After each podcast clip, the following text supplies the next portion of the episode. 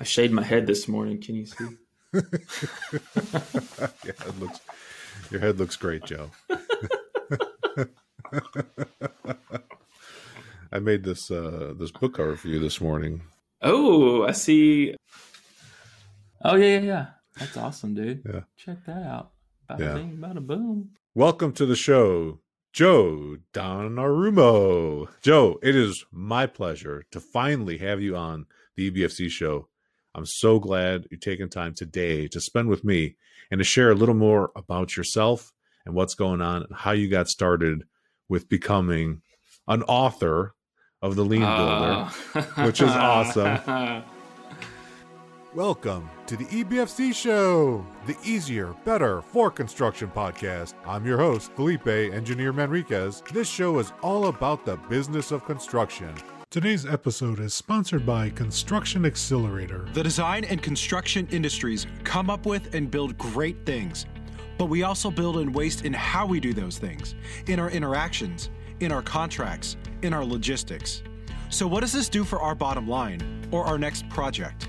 The best firms maximize their value by removing that waste and only doing what's essential to the work, what makes them money. Construction Accelerator will train you to see the waste and give your teams the lean tools and experience to remove it immediately. All online. Construction Accelerator is made up of three to nine minute videos that can be watched again and again in the field, at the office, and at home, all broken down by topic. Need to learn pull planning? We have videos on the process, how to set up a room, and how to kick off a team. Need to set up a target value delivery project? We discuss all the aspects of TVD, especially cost.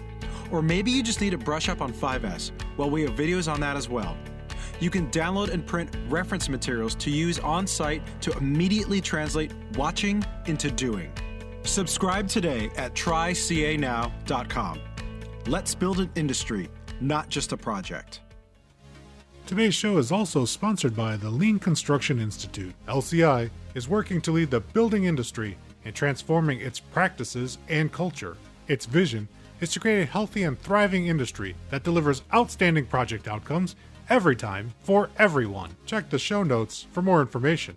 Now, to the show. So people that don't know who you are, if that's even possible, can see who is and understand why you tick the way you do. Ah, you're puffing me up. Well, first off, Felipe, it is my distinct pleasure to be on your show. I'm been listening to them, and I'm pretty pumped to uh, be able to have this time with you and to be able to share a little bit about myself and um, kind of this journey that Keyan and I have been on um, throughout the last year. So, a little bit about myself. Um, I work for uh, Linbeck Group. We are a small to mid-sized general contractor based out of Houston, Texas. Um, offices in Dallas, Fort Worth, uh, San Antonio, uh, Houston, and primarily uh, I've had the distinct privilege of spending all of the time um, with Linbeck serving one client. So I've, I post up in Fort Worth and we serve Cook Children's Medical Center, and I've had the distinct pleasure of building and leading high performing field teams, uh, and also have been blessed enough to uh, be with a client who sees enough value in lean tools and methodologies and principles uh, that have been willing to help lead the effort with polyparty agreements, IFOAs, and I'm currently delivering um, my fourth IPD project uh, at Cook Children's, which is like the holy grail, right? Like it's like the best of both. You have the contracting mechanism the change behavior, you have the desire from the owner to help support the team to push lean philosophy, tools, and principles into the field. So um, I've kind of hit the jackpot, so to speak, with having the right type of client and the right type of company uh, to fulfill my passion with lean, um, specifically being a lean leader in the field. That's really where I get engaged and, and really where I see somewhat of a gap that we'll get into probably later in the discussion, but really where I feel the most value can be put, put the rubber to the road.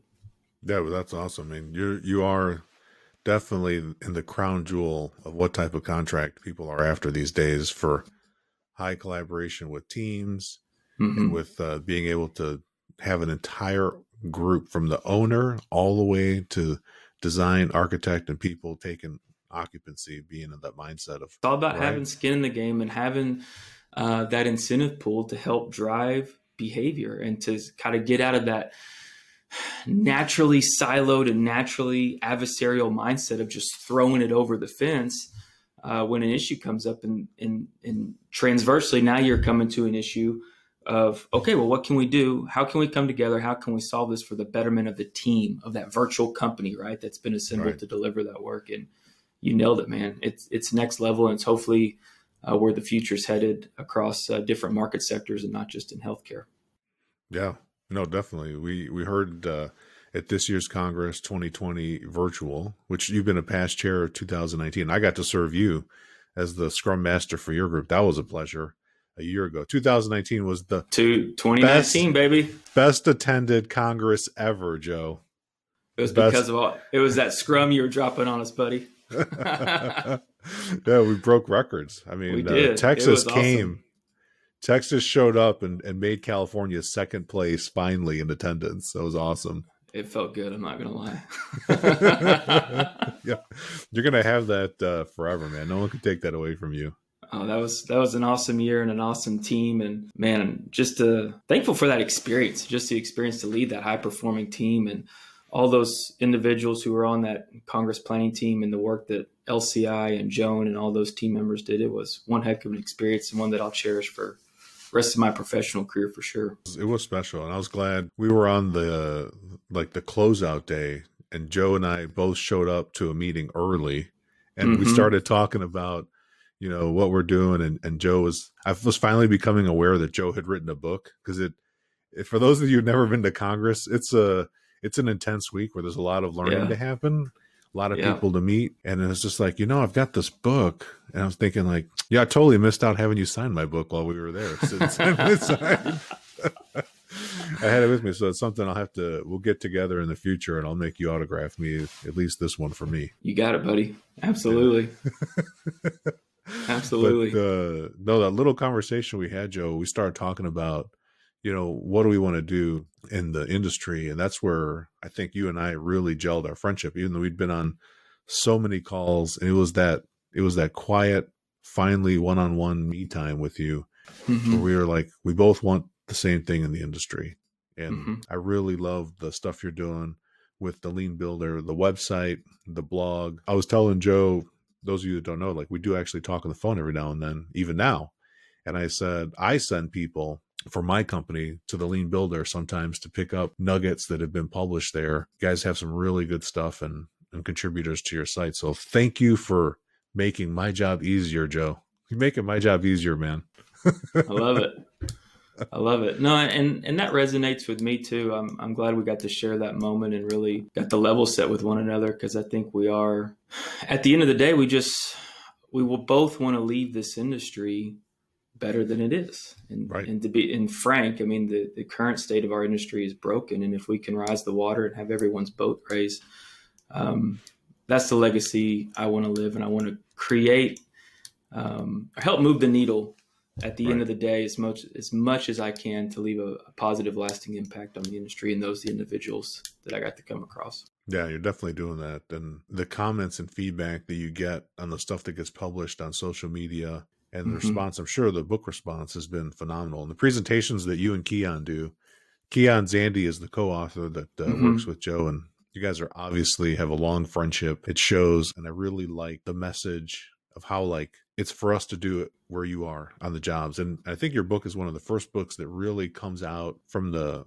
field leadership perspective. Let me let me back up and I'll, I'll give you guys a little context to how that that came about. Because for a while, let me back up even further just for a second. You so go Keyan, as far back as you need to, Joe. So Keyan and I, our relationship started where we both worked for Linbeck at one point in time, and that's where I got to meet Keyan, and Keyan was really instrumental with helping to kind of take our lean operating system and standards uh, to the next level. And then Keyan had a transition in his life and his family, and uh, he moved on. But we kept in touch, and it was we'd often share notes, and we still have phone calls with each other because we were we were often looking for the same thing. We would have field leaders, foremen, superintendents who were bought in, like they saw value in lean. They saw that it was they didn't see lean as something that put like 20 more things on their plate. They saw it as, well, let me try something new. And this would actually take 20 things off of my plate. Right. And they'd be asking us like, what's next? Or like, where can I go? Or what's some good resources? And at the time, you know, we had like Paul Akers' Two Second Lean, which is an amazing book for those who, who haven't read it or listened to it. I recommend that, or Toyota Way. However, those resources aren't really tailored to construction industry field leaders and they're they're it, it's not as tangible right it's not as practical so we'd always be constantly going to congresses looking for like that next tool that next publication that that next vehicle that we could use to help bring our field leaders and provide them real meaningful value and content that could be packaged in a manner that they would enjoy to consume and then packaged in a manner that gave them really clear simple tangible takeaways to go implement like the next week like not like you got to yeah. go to a class and you got to learn some more like no take this read it and then go go start experimenting next week it was funny it, it, like the catalyst for all this was in 2017 we were we were headed out to anaheim and by chance we we got on the same flight leaving DFW and uh, Southwest flight. So he's like, hey, you know, let let's sit together. And we were we were talking about this. We're like, what if we created something? And as we're flying, like I took the safety pamphlet out of the back of the plane, yeah. or Keyan did actually. He was like, hey, what if we had like a trifold or like a cheat sheet, right? Of like, hey, right. you know, daily huddle, visual communication uh, constraint management and like yeah. some some tips getting in the last planner, like a little crib sheet, and where they could stick it up in their hard hat, do something like so. Our wheels were turning. Okay, well maybe this is maybe maybe there's something to this. And we got there, and Pat Lencioni was the keynote, and uh, Pat crushed it. Right, he's talking about five dysfunctions of a team and ideal team players. So we leave that. I go read the book, and I call Keyan up. I'm like, dude, it's not a pamphlet. It's a story like we, we got to do something that would be a meaningful story about a couple of characters who could drop knowledge and teach through the actions and through the the the, the common waste and just the common turmoil that lives on our projects and that's where it was born and from there it took a couple of years of us to get organized and for us to get disciplined enough to put pen to paper but that was that was it and, and and that was the niche that we saw and how can we create something that'd be meaningful and engaging for those field leaders to to use. There are book studies sprouting up all over the country. People are talking about it and getting a lot out of it. And when I was reading the book earlier this year for the second time, I was trying to understand like is Keyan Sam or is Joe Sam? I can't tell. Uh, Where's the a blended combo? And I I'm think like, it's I think it's I, both I, of us. And I was thinking like after after talking to Keyan a little bit, like I don't think Keyan is Alan. but I can't tell like how blended right. the two of you are. Yeah. Right.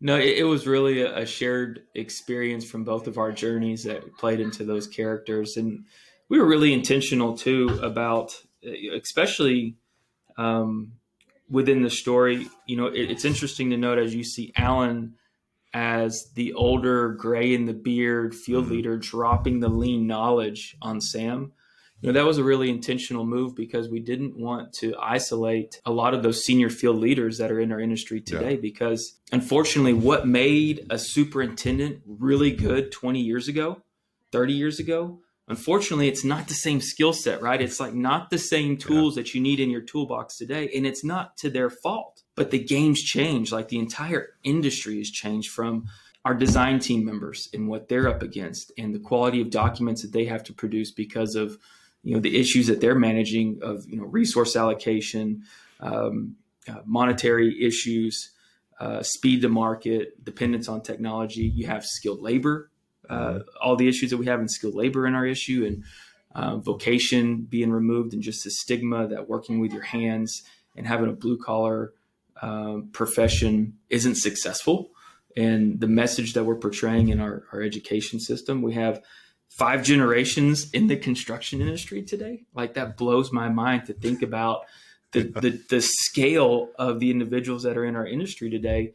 And communication styles are different. Like it's not uncommon. I mean, you know this. It's not uncommon to see a someone in their 30s as an executive or a, you know an operations officer within their company to have 50 and 60 year old senior leaders reporting to them and those communication styles totally different totally different right i mean i mean they they, they just they're oil and water in a lot of times and historically our industry hasn't had the focus on communication like why should they no. 30 years ago i mean drawings i mean not throwing stones uh, to my design team partners because i know what they're up against but drawings i would make an argument, might have been more efficient.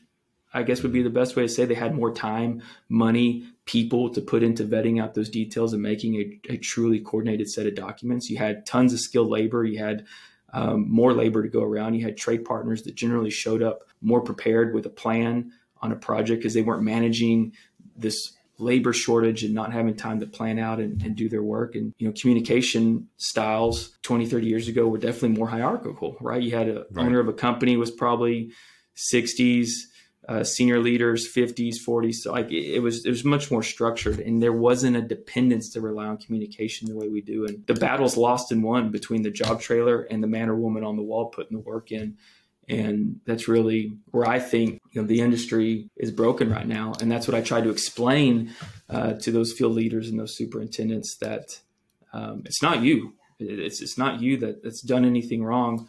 Uh, right. But but the, the game's changed, and lean's going to be the best tool that you have uh, to combat that gap and to make your job successful. Right on, man. That's why that's why you're here because you're you're out there recognizing the problem. You know, a lot of people I talk to, Joe, that are having success of any kind, they don't even realize all those things you just mentioned. They're not thinking about it because in in their silo and their specialty and their niche, mm-hmm. they're not having that problem because mm-hmm. they can mm-hmm. just do work and then you know hand it off or toss mm-hmm. it over the wall or over the fence. And so many people in the industry, when they're surveyed, have no idea how bad it is. I was talking to some mechanical estimators yesterday. I, I put up the productivity chart for construction and I said, Oh, your, yeah. Your great grandfathers had better productivity in the 1960s than we do today in 2020 yeah. and i said and the and the trend over the last 5 years is it's actually worse and it's not because the people aren't as strong or as smart or as skilled it has to do with the systems we have in play that we just go to work in and don't even think about. That's right. Because we're because we're in it. That's and right. It's not. It wasn't like you know when, when I read this, this was like just so fresh. Again, like to just remind me. I, I did spend some time when I used to work for Turner Construction as a superintendent on one project, and I was thinking, reading the book, like, where was my Alan? Mm-hmm. Like, man, I could have benefited so much. I can't. Rem- I could tell you stories about getting in trouble with iron workers and having mm-hmm. my life threatened and you know, people no trying to shake me down for money which I didn't have uh-huh. you know uh-huh. and and there's so many cool stories like I really cherish the little bit of time I had as a superintendent Mm-hmm. Could you tell people uh, that are thinking about construction as a career or they've got a choice, they're at a crossroads between project management or staying in the field as a superintendent? What would you tell somebody that's a 10 years ago joe knowing what you know now. Knowing what i know now i mean obviously my my heart and my passion is is still in the field. So i would certainly convey to that individual who's thinking about mm, maybe it's the project manager track versus superintendent track. To me i was always fulfilled in the field because i felt like i walked away at the end of the day with something tangible. Like i physically made a difference on the product. I could walk away and see that, hey, we hung some steel today and I helped coordinate and sequence with that trade partner that delivery, the phasing plan where the truck came in. It was very rewarding to me. Yeah. Um, and, and in conjunction with that, the battles won or lost in the field. And that's where you have the greatest opportunity to impact your job, either for the for the benefit or for the detriment of the project. And I was was always um, invigorated by that somewhat risk, right? You, you have um, those risks that you have to mitigate and to manage. But it was that excitement that always, you know, when I got out of bed and my feet hit the ground, I was excited to go. And I, and to this day, I'm excited to go into work, especially in the days that I get to spend out in the field. And that is what I would probably try to plant the seed in that individual who's thinking about field or office. To me, those were the benefits, and that was the drivers of my engagement of why I, I love the field. I mean, to each his own. Certainly, there's some very fulfilling and, and, and meaningful work um, on the project management side. And you got to have uh, those team leaders in place who are just crushing it on their end of the fence. But my heart and soul is always going to be on the field for yeah. those reasons. No, man, that's awesome. Thank you. Yeah, we need to encourage. I partner with uh, AGC California to encourage people to consider the trades, and you know and here I am with like two degrees, an advanced degree, and I'm I'm encouraging tradespeople or people thinking about it because I know the value. There was times when I was in college, Joe, where I was knocking on IBW's door and I was ready to you know, get my my pliers mm-hmm. and become a an electrician multiple times. Yeah. And it wasn't because I I didn't think, you know, that it wasn't good or honorable to do that. I just had uh I ran my mouth too much, and I knew that that wouldn't be good for me. Man, so I was I mean, like, I better go to school. You're you're hitting on something though, because yeah. you know our our industry isn't appealing, it isn't sexy, so to speak, for that next generation right now, and that's really the work that we as leaders in this industry have to overcome to make it appealing again. You know, Keyan, it's funny. A lot of times we'll be in a meeting or a presentation with a team, and he shares this story like a I guess a couple years ago. And he's at his his kid's school doing like parent day, and yeah. they're talking about what kids want to do when they grow up, and like the vast majority of the of the kids, and I think it was like first second grade, want to be YouTube influencers. like like that's the going thing. Like they want to be a YouTuber, right? Yeah. And I look at my own kids and like that's what they're all pumped up about and that's yeah. what they're excited about. But the point is my kid too, Joe. There's so much opportunity out there. If I'm being like blunt and honest, I'm not sure if I want my kids to enter the construction industry in the current state that it is right now. It, it doesn't have a ton of promise. It doesn't have uh, a ton of excitement for that individual if we don't work to change the perception of yeah. this industry. You, I mean, just you, you hit on it earlier, talking about the the production uh, rate of our industry, and we're worse off than we were in the the 1960s. I mean, every year it just kind of keeps ticking down, and I think that's where the work is, and that's where we have to get back um, to reestablish that it's okay to go learn a craft and a profession. It's okay to not go have eighty thousand dollars in student debt. You don't have to have a white collar. To be successful. And you can go start a great career in a rewarding industry and provide an excellent quality of life, uh, whether that's a trade partner leader, uh, a worker, or you decide to get into the GC side and help to lead and to run work. We've got to change the perception of the industry. We have to make it appealing again for the generation. If not, you know, these issues that I talked about in our current state of the industry, like skilled labor and the labor shortage, it's like there, there, there's no like line of labor getting ready to just influx into our industry. And that's why we're having to rely on lean so much to bridge those gaps that we have on our projects. And unfortunately, I just don't think it's going to get any better anytime soon until we start having some meaningful change. Right on. Yeah. And we do have to get to the kids. It's like I tell people, you know, I don't have to ever convince somebody to want to do lean. I said, great ideas spread on their own.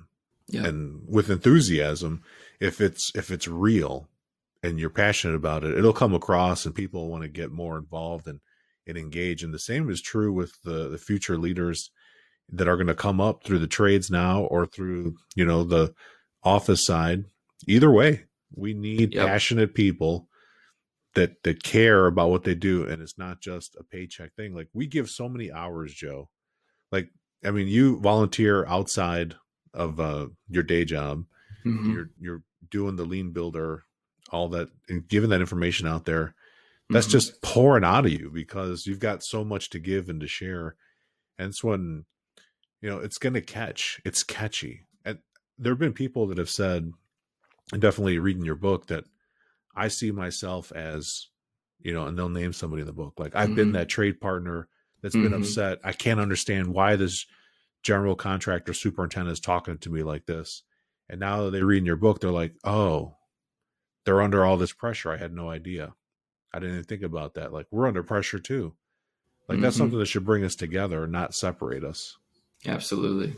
Absolutely. So I love that in the book and definitely uh you know if anyone hasn't picked up the book, get it. It's on Audible too. And mm-hmm. I've listened to yeah. it on Audible a couple times and I'm one of those people that I got to read something a couple times to to really get it in.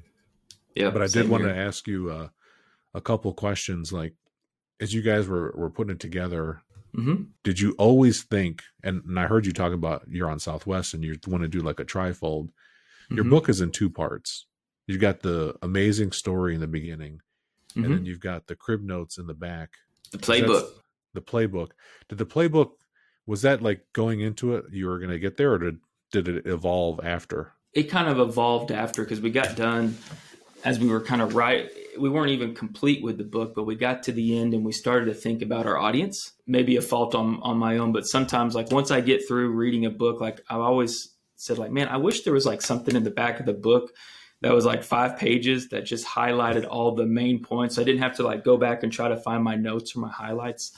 And yeah. Was like, "That's it, man." He's like, "We need a cliff notes of all the content that's in the book. Just slam it in the back. So even if a trade partner or a GC superintendent picks up the book, obviously we want them to read the story because we felt like it was engaging and something that a, a, trade leader would resonate with. But man, let's give them some value at the end, and they could literally take, you know, wipe over 250 pages and just go straight for the 15 pages in the back that puts the rubber to the road and give them a playbook and give them something that they could actually take with their team print out on paper put it up in the board if they decide to start doing a daily huddle um, you know hey here's the seven tips to having a successful daily huddle. You know keep it short stand up uh, no phones. Like you know give yeah. them the information that they need to, to be successful. And that's really how that that all came about. We wanted to have a useful quick reference resource at the at the back of the book, and we've had a lot of great feedback. Like, hey man, you know the the um, the playbook was awesome, and, and actually the most feedback we get is hey you need more visuals like you know show us your boards like we need we need some we need some you know two week look ahead or three week look ahead boards or what's your constraint board look like so yeah. i think that that's probably the next iteration of trying to help well uh, send them to the blog it's all there man absolutely all, all those absolutely. examples are on the blog like uh, we got to plug the blog. I'll put in the show notes, Joe, uh, links to the blog, links to the book, because it's gold. I, I've been there myself. I've looked at your the blog many times and looking at different visuals.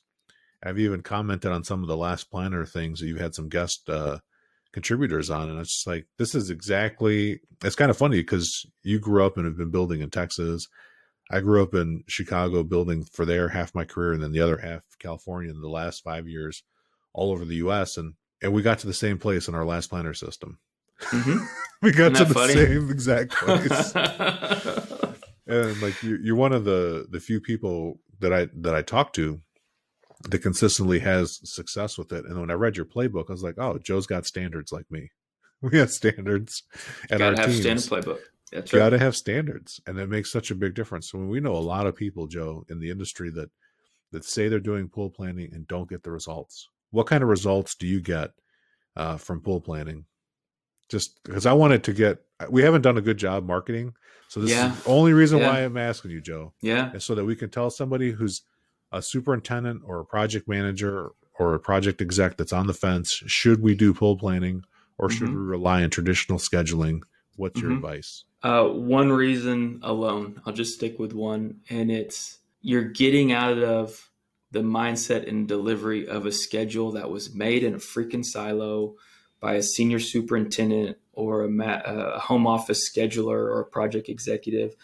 And that schedule oftentimes really not even being looked at again until obviously the project gets contracted and sometimes it still finds its way down into buyout uh, and then it may even go past that, and you actually have a superintendent pushing that schedule on top of trades. And the biggest value for me in Last Planner System is getting a trade, getting a group of trade partners into a room, level setting with them, mm-hmm. and saying, "Okay, this is the team. This is it. We're all looking at each other. How do we want to build this job? I have an idea, and I'll, I'll share my ideas with you guys, but it's not set in stone where do you guys find value? What do you guys need to be successful? And what that is setting the stage for is you will have trade partners who are bought in, who are engaged, and who validate this schedule that ends up coming out. So when you are when you are running the work, um, and if you're, I'm assuming you're implementing Last Planner system holistically, you know you're you're at that weekly work plan level you have a trade partner who is willing to go above and beyond to make sure that milestone's reached because they had a voice. They had skin in the game with how the schedule was created. And you're the engagement level that you're going to get that alone that one principle alone to me is is is everything because now when it comes time to have the tough talk about working on a weekend i mean i'll be honest with you nine times out of ten Felipe, i don't even have to go have the tough talk about guys we got to work on saturday this week because oftentimes the guys will move heaven and earth to not have right. to work on Saturday. And if they do, they realize, well, that was the commitment. That's the commitment I made to the team, and I'm going to make sure that that gets handled. High reliability. Absolutely. When people buy Absolutely. in and own it. Yeah. No, thank you, Joe. Yeah, and and people, if you're out there, you don't need to figure it out on your own. You can get the playbook, and Joe's got it's solid gold. Like I put my stamp of approval on that playbook. I appreciate that. You know, last year it was really getting the book completed and wrote, and this year's been all about the blog. You know, and the the blog has served the purpose of we really want to create a community of field leaders, uh, of of lean practitioners, and I give them a platform to share their best practices, to share their lessons learned. Uh, Keyan and I are often you know, writing a lot of the content. Just like last night, I had stay up late to go ahead and make sure we had a blog teed up for for next week. But we we love capturing those stories and those journeys of um, those lean field leaders and practitioners with our industry. So, uh, encourage you guys if you have uh, a great tip or a great story, we want to showcase it and we want to highlight it on the blog because that that's the intent is to create a platform for a community of field focused, field centric lean leaders to be able to share best practice so we can again raise that water and have everyone's boat rise. Let's all make it an industry that we're proud to spend the vast majority of our days in. It was really cool to share the stage with you virtually at the Lean Construction blog virtual conference earlier this year. Mm, yeah. I started yeah. off about on 5S and then you and Keyan came on after and we're talking about yeah. the lean builder and tips mm-hmm. and and you guys really brought it home. The the best part for me of that whole thing, Joe, mm-hmm. was that the three of us got to share in the Q and A. That was, yeah. that was so. That was, that was so fun. much fun. I know it was. Well, because you're not used to facilitating a Q and A with you know another speaker, and you're like, well, who's yeah. you know which way are we going with this? No, it was awesome, man. That was yeah. a that was a great uh, virtual conference, and they did a great job pulling that off. It was fun. I love you got some you got some stuff in the works for what's coming up next, and you're out there doing it and helping so many people, even helping me. Thank you, Joe. you got it, buddy. You got it. Yeah. Now, now I know who you are in the book. You've become Alan. and then, and it's like the way that I read Alan's last name is Felipe. but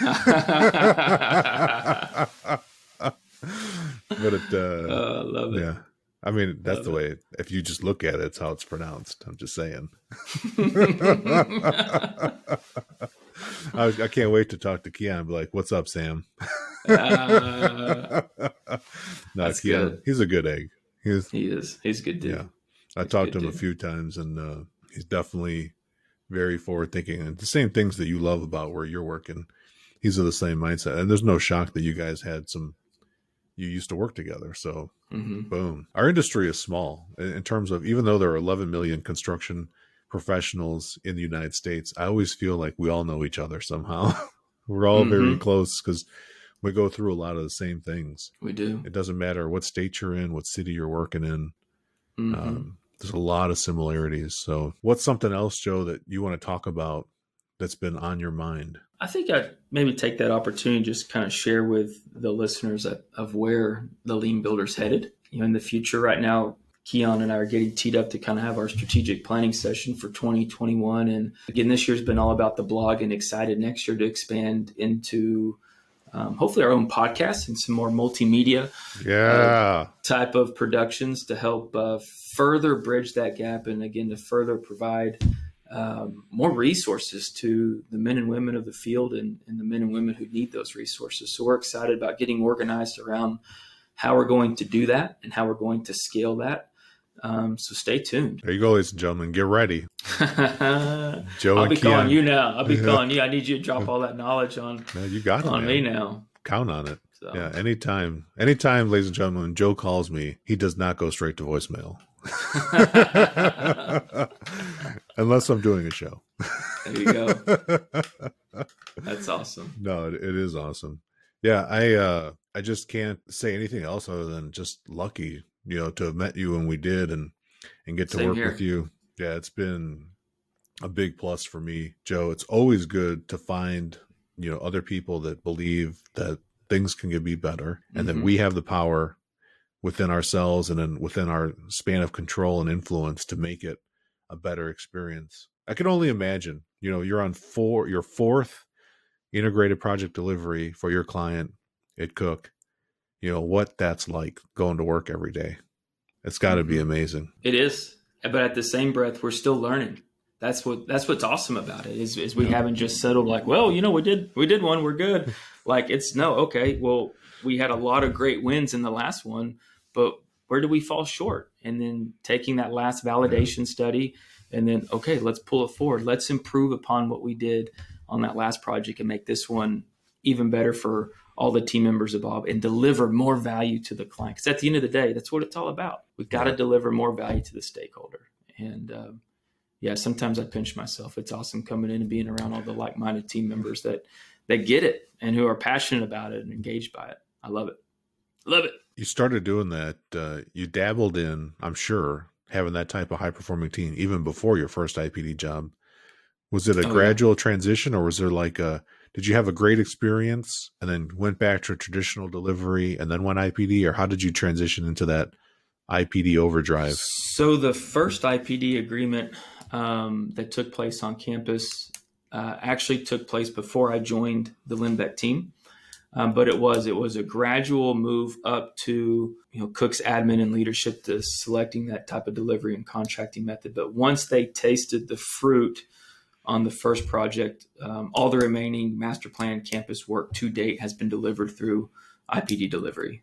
Wow! So uh, a lot of those core tenants were already in place. Mm-hmm. Um, last planner system was being implemented. Target value design was being leveraged, but the contracting method was still the last piece and the last domino to fall.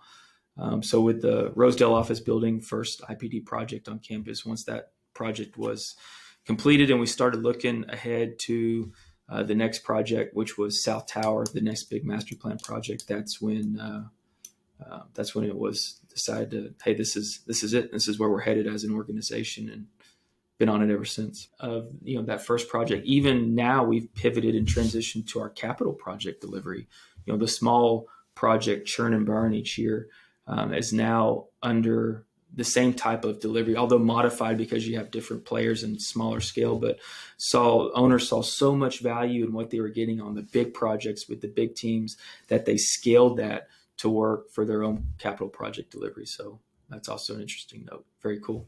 Yeah, that that is cool, and and we talked about that a lot. How much influence the owners have in setting the tone for how the project's going to go. Absolutely, and that's just a testament to the leadership at Cook Children's that you know saw that they had the the bravery and courage to experiment with IPD because we've all heard the stories of you know IPD done wrong, mm-hmm. and people lose, and it just puts a bad taste in everybody's mouth and but it is like everything that we know, Joe. The people that you have doing it are so critical, important to the success.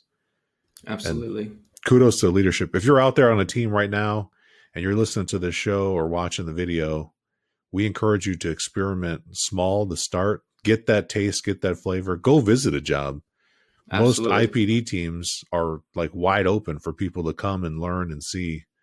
I mean, we even saw that in your book where you had uh, Sam's inviting Alan to come mm-hmm. to his mm-hmm. job. Come over to the job. Come yeah. check it out. And then come likewise. Alan's like, "Come sit on this because you don't know what this is," mm-hmm. and just to see see it happening. I remember we had a a director go into a job that had been using Last Planner system for three years, mm-hmm. and he sat down to a typical sub meeting, and he just it, he said it was like magic seeing the trades get up and talk mm-hmm. to each other, and the superintendent, you know, involved but not pushing anything.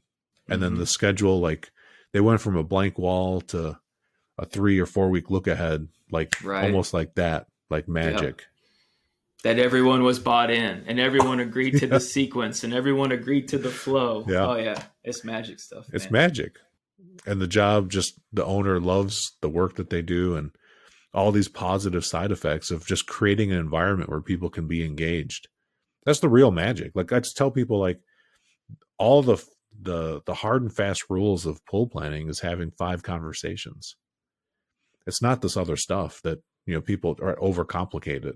There's so many things that uh, we still have left to talk about. We need more time, Joe. I'm so we do. I'm only disappointed that we don't have more time that could hold you hostage and, and go longer. but I but well, I do we'll do gonna- this again. We're gonna have to do this again. Yeah, you're gonna have to come back, and we could even, if Keyan's good, we could let him join us too. There you go. He's good. next. But I, but I do want to ask you a couple more questions. When please. uh, you know, when people are reading the book and they're Mhm. thinking about Sam in particular, the story for me is just so powerful because it's, Mm-hmm. it just resonates on so many levels. You know, have you met people, and without you know putting anybody on blast, can you share a story of uh, you know having somebody go from skeptical to engaged? Heck yeah, man! I can about a hundred of them. Yeah. And especially when I'm, you know, when I have a skeptic, whether it's within my own firm or if I'm, you know, at a presentation or a workshop and I'm talking to someone, I often have to level set with them because they're looking at me and they're thinking, "Hold up, time out. I've worked for my company for 25 years. I've never missed a CO date. I've made my company a boatload of money. My client loves me. Why the heck should I listen to anything you're talking about? Why should I change the way that I run work in the field? then oftentimes I'll, I'll take them. Uh, remember earlier in the, in the conversation, they were kind of talking about the current state of the industry.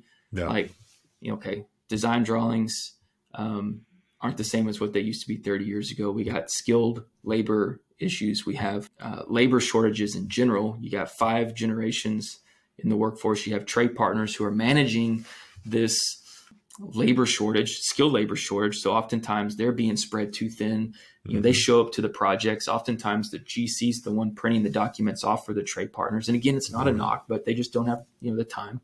You have all these different communication styles now. And is it uh, to me i, I kind of start there and i'm like our industry's broken. What made you successful 25 years ago isn't going to continue to make you successful. Then i then i talked to him like when's the last time you just worked 50 hours? Mm. 60 70 like you live here. Does it not seem harder and harder and harder each and every year to push pull and drag these projects across the finish line? I know you're going to do it. You're going to kill yourself doing it because that's the type of leader and that's the type of superintendent you are. But is it not harder and harder? Are you not burned out? Are you not like tired of beating your head against the wall? And generally when i can level set with someone and we can agree that the Mhm. game's changed the industry's broken the industry needs to improve and i recognize that we can at least find common ground on where we all stand. That's when i can get the door cracked normally just enough to be able to start. Because oftentimes they look at it like great now you okay i got five more things to do now. This is Mhm. great. And then explaining to them no no no no no. Yeah you might have to try something a little different or you might be doing something different but by doing this, you're going to take 20 things off your plate. You're going to have capacity in your day. Your phone's not going to constantly ring like a freaking fire drill all day.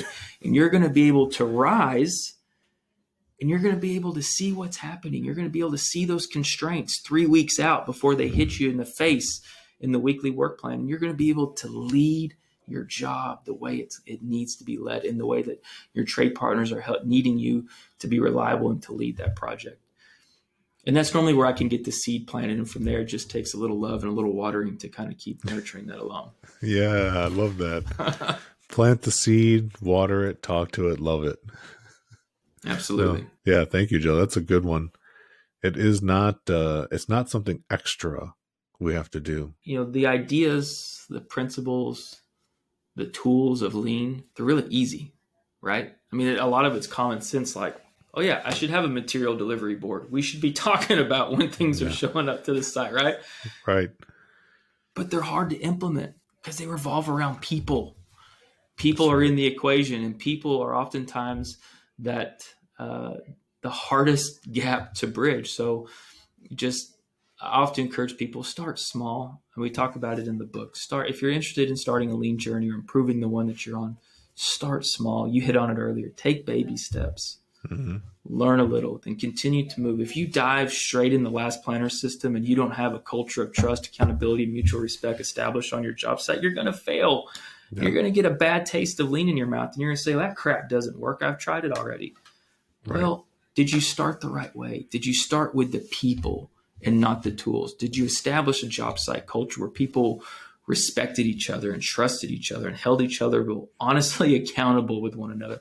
Because if you can't do that, how the heck are you going to make a reliable commitment in a pull plan and expect the team to move heaven and earth to meet it? Right. So that that's my I guess my last two cents is just start small, be patient with yourself and be patient with your team and use the soft squishy stuff. You know what I mean? Like you yeah. got to have the self-awareness. You have to know what are the motivators and demotivators of your team so that you can be a good leader. Because if you're not spending time and focusing on that, um, you're not going to make it. Yeah, and I can imagine the uh, you taking that approach. Your relationship with your trade leaders has got to be night and day different as what it was when you first got into the business a couple decades ago. Oh, absolutely. I, I, I mean, man, I'll pull back the curtain and I'll be honest. I didn't value. I called them so. I mean, even just the way in Mitch calling them trade partners versus subcontractors. I had no respect for our subcontractors.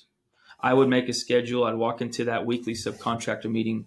I'd throw the schedule down on the table and never failed, man. Eyes were glazing over. Guys would be disengaged 15 minutes in because I wasn't allowing them a voice and I wasn't allowing them to use their knowledge. I mean, they're the subject matter experts, right? They know how to right. build their particular craft better than anyone else. So why in the world would I think that I know how to do their job better than them? And why wouldn't I just try to harness that information and that knowledge and leverage that information knowledge to make the overall project success better? So a- absolutely full 180 from where I entered into this industry um, of how I view and respect our, our valuable trade partner resources and those teams. Cause man, those guys are way smarter than I'll ever be when it comes to putting work into place. Joe, I got on that same vein when I was young, I was lucky. I was still probably like 25 and mm-hmm. the superintendent I was working on, it was a small little project. We didn't have enough people. It was like him and I running this job Mm-hmm. And he he sat me down and said, I, I came up in the trades. These are real people. He's like, this is like our first meeting. We didn't really know each other. We're getting to know each other. Mm-hmm. And he's mm-hmm. telling me all these personal things about, you know, what it's like. He's like, this guy that's working here, that's the dad. That's his son. He's like, that's mm-hmm. the brother. He's like, it's a family and we're all connected. And yep. he said, so when we talk to people, he's like, you're going to notice that I ask people to do things. I don't tell people. Yeah. He just had this like super different approach. I mean, it was night and day yeah. from where I just yeah. was. And he doesn't call them by their company right. name or by Sparky or Tin exactly. He never did and that. He, and he didn't look at them like a commodity. Nope. Everybody was a person. Yes. Everybody was by first name. He knew everybody. He knew their family. He worked with their grandfathers. I mean, it was incredible. And I and the cool thing about working with him is that I was doing contracting at the time for buying out the job. We were getting better numbers because mm-hmm. he was the superintendent. Mm-hmm. People knew, like companies Absolutely. knew, like, oh, this guy, he treats our people well. Here's a discount. We'd love to work with you. Absolutely. It was because he knows that as a, as a superintendent, he's going to create a reliable workflow that they can make money on. Yep and the job was beautiful. It was one of my most yep. proud jobs to be a part of. So GCs, if you want to know who your top performing superintendents are, talk to your trades. Take a survey. That's right. That's all, all I do. Talk to yeah. your trade partner leaders. They're not going to lie to you. They're going to be straight up honest. Yeah. Right on. Well, Joe, thank you so much. I know you got to run. I really super duper appreciate you coming on this has been value added for me. I picked up some gems and nuggets that I'm going to take forward starting today. And it is a zero dark 30. So I definitely have I love it. a full workday opportunity to put it to play. Well, Felipe, again, uh, my, my honor, my privilege. Uh, it's, it's a blessing to uh, have this relationship with you. I'm, I'm, thankful for it and thankful for the opportunity to be on the show and look forward to being back on soon. So yes, you will. Stuff. Thank you, Joe. All right. Have a great day. Go crush it. I will. Very special thanks to my guest. I'm Felipe Engineer Manriquez. The EBFC show is created by Felipe and produced by a passion to build easier and better. Thanks for listening. Stay safe, everybody. Let's go build.